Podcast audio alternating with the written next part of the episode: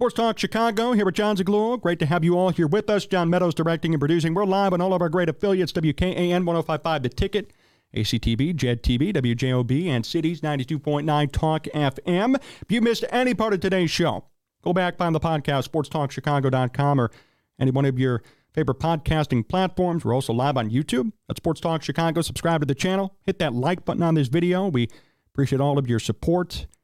What a great show today. Talked about the Bears. We're still going to talk about them, give you a, a uh, modified preview of how this game this weekend should go. Randy Mueller, segment one, former NFL GM, 2000 NFL Executive of the Year. I'm telling you, if you missed that segment, just go back and listen to that alone.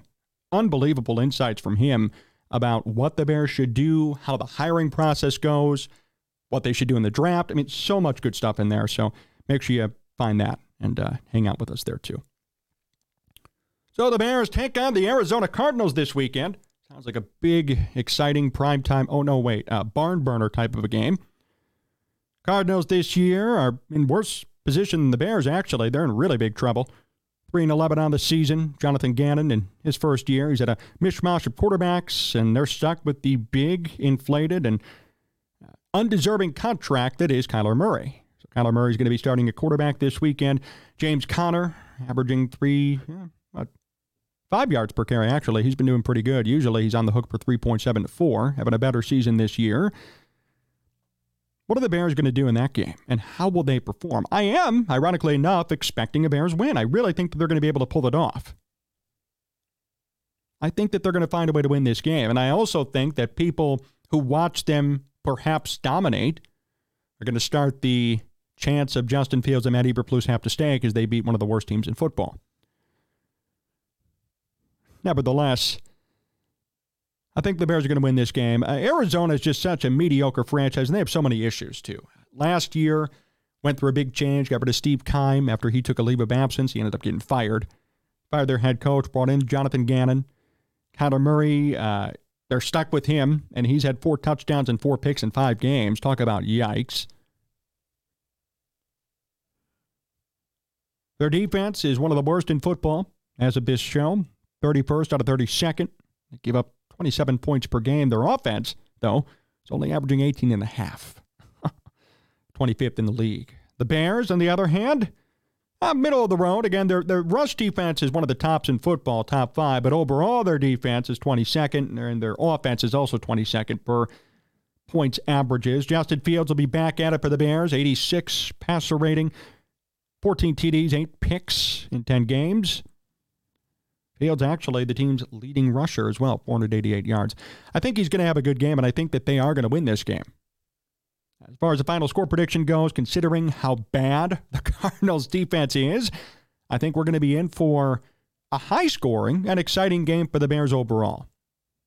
If I had to put a number on it today, I'd say Bears win this one 27 17. I think they're going to win this one 27 to 17. Um, I want to make this clear, though, because I already know it's going to happen. Let's not use a win against one of the worst teams in football to justify everybody deserving to stay. The Bears ending this season have a pretty easy ish schedule. They got Arizona, they got the Packers coming up too still. Maybe they win those two games. Maybe they end up winning seven games this year, which is a vast improvement over three. I just want to make sure that we don't have things cloud the reality. I want to take you back to 2020 for a second. Nick Foles and Mitch Trubisky. Mitch comes back in. The Bears go five and one. They beat a bunch of really bad teams. Remember the Jacksonville game? That one really stuck out to me. They lost in the playoffs to New Orleans, of course. And then Mitch Trubisky was cut loose. And some people were like, why? Well, they went five and one. Well, the Bears said at the time, again, it was Nagy and Pace, but they said at the time, well, he kind of faced bad competition down the stretch. The numbers were inflated, and he had to go. It's his fault. Then Matt Nagy and Ryan Pace were concurrently fired a year later. Point being, let's not have that happen again in 2023. If Justin Fields' season ended today, if, if the season in general ended today, Matt Eberflus's too, Luke Getsy's, I think we all know where we'd stand, and I think we all know where the Bears would stand. I, I would, I would hope, I would hope so at this point. Let's not let a win against Arizona, against one of the worst teams in football, cloud our judgment and cloud our perception. If they do well, great. If they struggle, that makes it look even worse. So they really, they kind of have to win this game in terms of viability, right? And in terms of at least letting the narrative and the storyline continue. Because if they lost, we'd have a big issue, right? They have to win in order to let everything go and move forward. We know that. I think they're going to play competitively. But I don't want this competition to overshadow the truth of the situation. I want to read you a byline here, too. Chicago Sun-Times, I believe this is Mark Potash, good friend of this show. Kyler Murray and the Cardinals are a cautionary tale for the Bears. Uh oh, what? Kyler Murray and the Cardinals are a cautionary tale for the Bears. Well, what did the Cardinals do? Well, they paid Kyler Murray a ton of money, really wasn't deserving of it. Now they're stuck with him. They're 3 and 11 with Kyler Murray. And they can't get rid of Kyler Murray. It's not like they could, oh, yeah, we got to trade him. We'll be fine. No, they chose to pay him a lot of money. They chose to keep him. And look what happened. So we're going to kind of see a mirror this weekend, too, of what could happen to the Bears. I'm not saying it will. It's not going to be that desperate. The Bears have a better team around Fields than Arizona. But look at what happened to Arizona. They were competitive. They decided to give Murray this mega contract extension that even had uh, clauses in there about Call of Duty, how much he could play or not. That's pretty telling. That's a red flag, right? They kept him around anyway because I guess he was their best choice. And now look where they're at.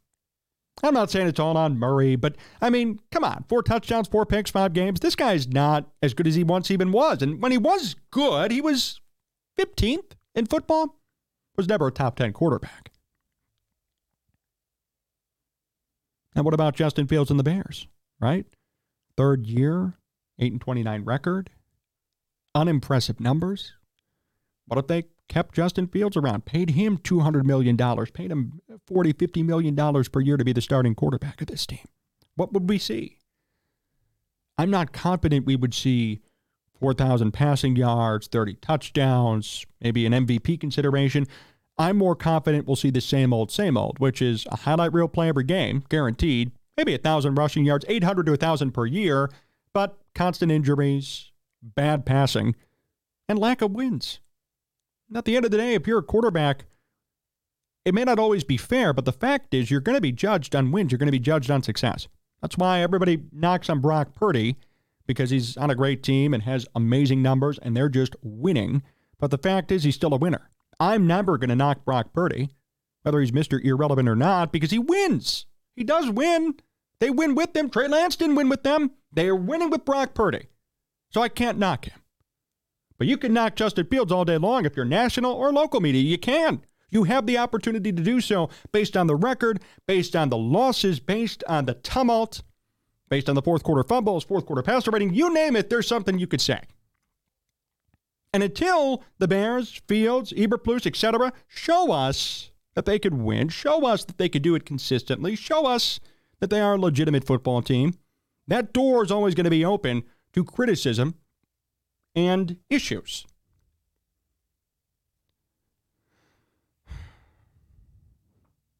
Justin Fields is not an elite quarterback either. That's not controversial. I mean, you look at his numbers, you can't say he's an elite quarterback. We got people saying he's elite. So I think all around this game's going to be interesting. It's going to be more interesting than, oh, yeah, the Bears are going to steamroll Arizona. No, there are going to be a lot of mini storylines that we're going to be able to look at and observe and see on Sunday we're going to see a potential mirror with Kyler Murray and the Cardinals, a cautionary tale, as Mark Potash wrote. We're going to see, I would hope, moderate success, but that shouldn't cloud our judgment. Maybe we'll see moderate failure, and that's really going to cloud our judgment. it's the opposite of it. I think there are a lot of things that we could be looking forward to this weekend. And, uh, you know, I'm looking forward to the game. We're going to have it live here on Sports Talk Chicago, so you want to make sure you hang out with us here on the um, video chat here on YouTube. Going to be live for calling play by play and reacting to your comments and commentary. I just think that there's a lot that's going to be on the table. And moving forward, there will be in general. You only got three games left. So if you're one of those people who still supports Justin Fields, and if you do, so be it, you got three games to justify your argument still. Because the fact is this, too. If you're still having to argue your position, that means it's not solidified or identified if you're still having to make your case and say over and over again, this is why he should stay and you're going to die on that hill, that metaphorical hill, then that means that as of today, there's not enough evidence to justify him staying. Whether you like it or not. The louder you get in terms of your argument, the more insecure you are about Justin Fields. You got three games left to prove to all of us, Justin does, and you Fields lovers do, that he deserves to stay. So all these games are going to be scrutinized no matter what. And I read a report today that said uh, from Jordan Schultz that said uh, the Bears are still on a week to week basis on what they're going to do. I don't know if that's true, but let's say it is. Then every game's still going to matter. To Eberflus, to Fields to Getsy to all of us. Because if it's still a week by week thing, that means that anything could happen. What if the Bears went out? You know, what, what's going to happen there? So we have to follow this game and we have to see how it goes, the rhythm, the tempo, the pace, how everything plays out. And then we're going to have to compare that over these last two games and look at the whole body of work when the end of the year comes and everybody evaluates what the Bears should do. I know the emphasis is going to be improvement. We got to look from game one to game 17 and compare. The whole body of work has to be considered for Fields, for Eberflus, for Getsy, everything has to be put up and scrutinized. So even if the Bears win out these last three and they beat teams like the Cardinals, right? Well, we're not going to forget that Browns game. We're not going to forget the Lions game, the Broncos game, last year. We're not going to forget any of that. Just because they went out against a few bad teams down the stretch, hey, that's exciting, great. Uh, no. Everything's going to have to be on the table. I just hope the Bears and Ryan Poles chooses wisely and makes the correct decisions. And it all starts or it continues this weekend. Ryan Poles said indirectly, it was a report on NFL Network, that the way they're going to be judging Justin Fields is can this guy win us a Super Bowl? Because if he can, then there's no point in looking in the draft for another quarterback. Why would you? I, I wouldn't even advocate for it. If you know, I mean, if you have Jalen Hurts, right? Why are you going to go look for another quarterback? Maybe a bad example. He's having a bad year. But Brock Purdy, Justin Herbert, right? If you, uh, Pat Mahomes, if you have a good quarterback, there's no need to look around. The Bears have two top picks. And the question is can Justin Fields win you a Super Bowl? Answer honestly. And here's an auxiliary or auxiliary question: um, Does Justin Fields deserve two hundred million dollars? I saw people today bemoaning that. Well, he doesn't need to be paid that next year. No, but he's eventually going to have to be paid that if you want to really keep him long term. And why would you pass on two top quarterbacks? Just stick with Fields and ride it out. That means you're going to have to keep him right? Or we do this whole thing over again in year four, and then at the end of next year, cut him loose anyway. And then there are still going to be, be people crying about the fact that he's gone. So you'd rather rip off the band aid now, especially when you could have a head coaching vacancy, and there are going to be a lot of coaches who want this position. And that's true. Been reports saying that all year that people are actually monitoring the Chicago situation. When's the last time somebody said, I actually want to coach the Bears? I actually want to be here. It's because Ryan Poles, to his credit, hasn't been perfect, but he's been good enough in terms of making this an attractive destination. Oh, wow, we just got DJ Moore. Oh, wow, Montez Sweat's turned out great. We signed him to an extension. Oh, look at our defense. It's gotten better. Our offense shows promise. If we got a quarterback and a good coach and they can mesh, this team could win 10 games. And I think that's very true, if not even more down the road. That's going to be the key. And that's going to be something that we're all going to be monitoring. So. Yeah, the Bears will win 27 17, but there are a lot of underlying things that we're going to have to be monitoring and looking forward to this week. And again, I advise all of you want to hang out with this great community. We had 4,000 people join us last week on our live stream here on YouTube. Uh, make sure you find us on YouTube at Sports Talk Chicago. Hit the like button and join us on Sunday for the game. We're going to be on at game time, live streaming John Meadows directing and producing, and myself. So you're going to want to tune in here for that. And with that, we're going to wrap up today's show. I want to shout out a big thank you to Randy Mueller for coming on and joining us, the 2000 NFL Executive of the Year, former NFL GM John Meadows, directing and producing, and all of you for tuning in. Follow us all over at Sports Talk Chicago. Subscribe to our YouTube channel. Big thank you to all of our great affiliates to WKAN 1055, The Ticket, ACTV, Gen TV, WJOB, and Cities 92.9 Talk FM. Appreciative of all them for airing us every single week. A lot of Bears stuff coming. Keep it here. We tell you the truth. We try to at least. Keep it here to hear the truth about this team instead of fanalism. That's a new word. Fanalism. Embracing the airwaves all over the place. No spin here on Sports Talk Chicago. Appreciate you guys. We'll see you next time. So long.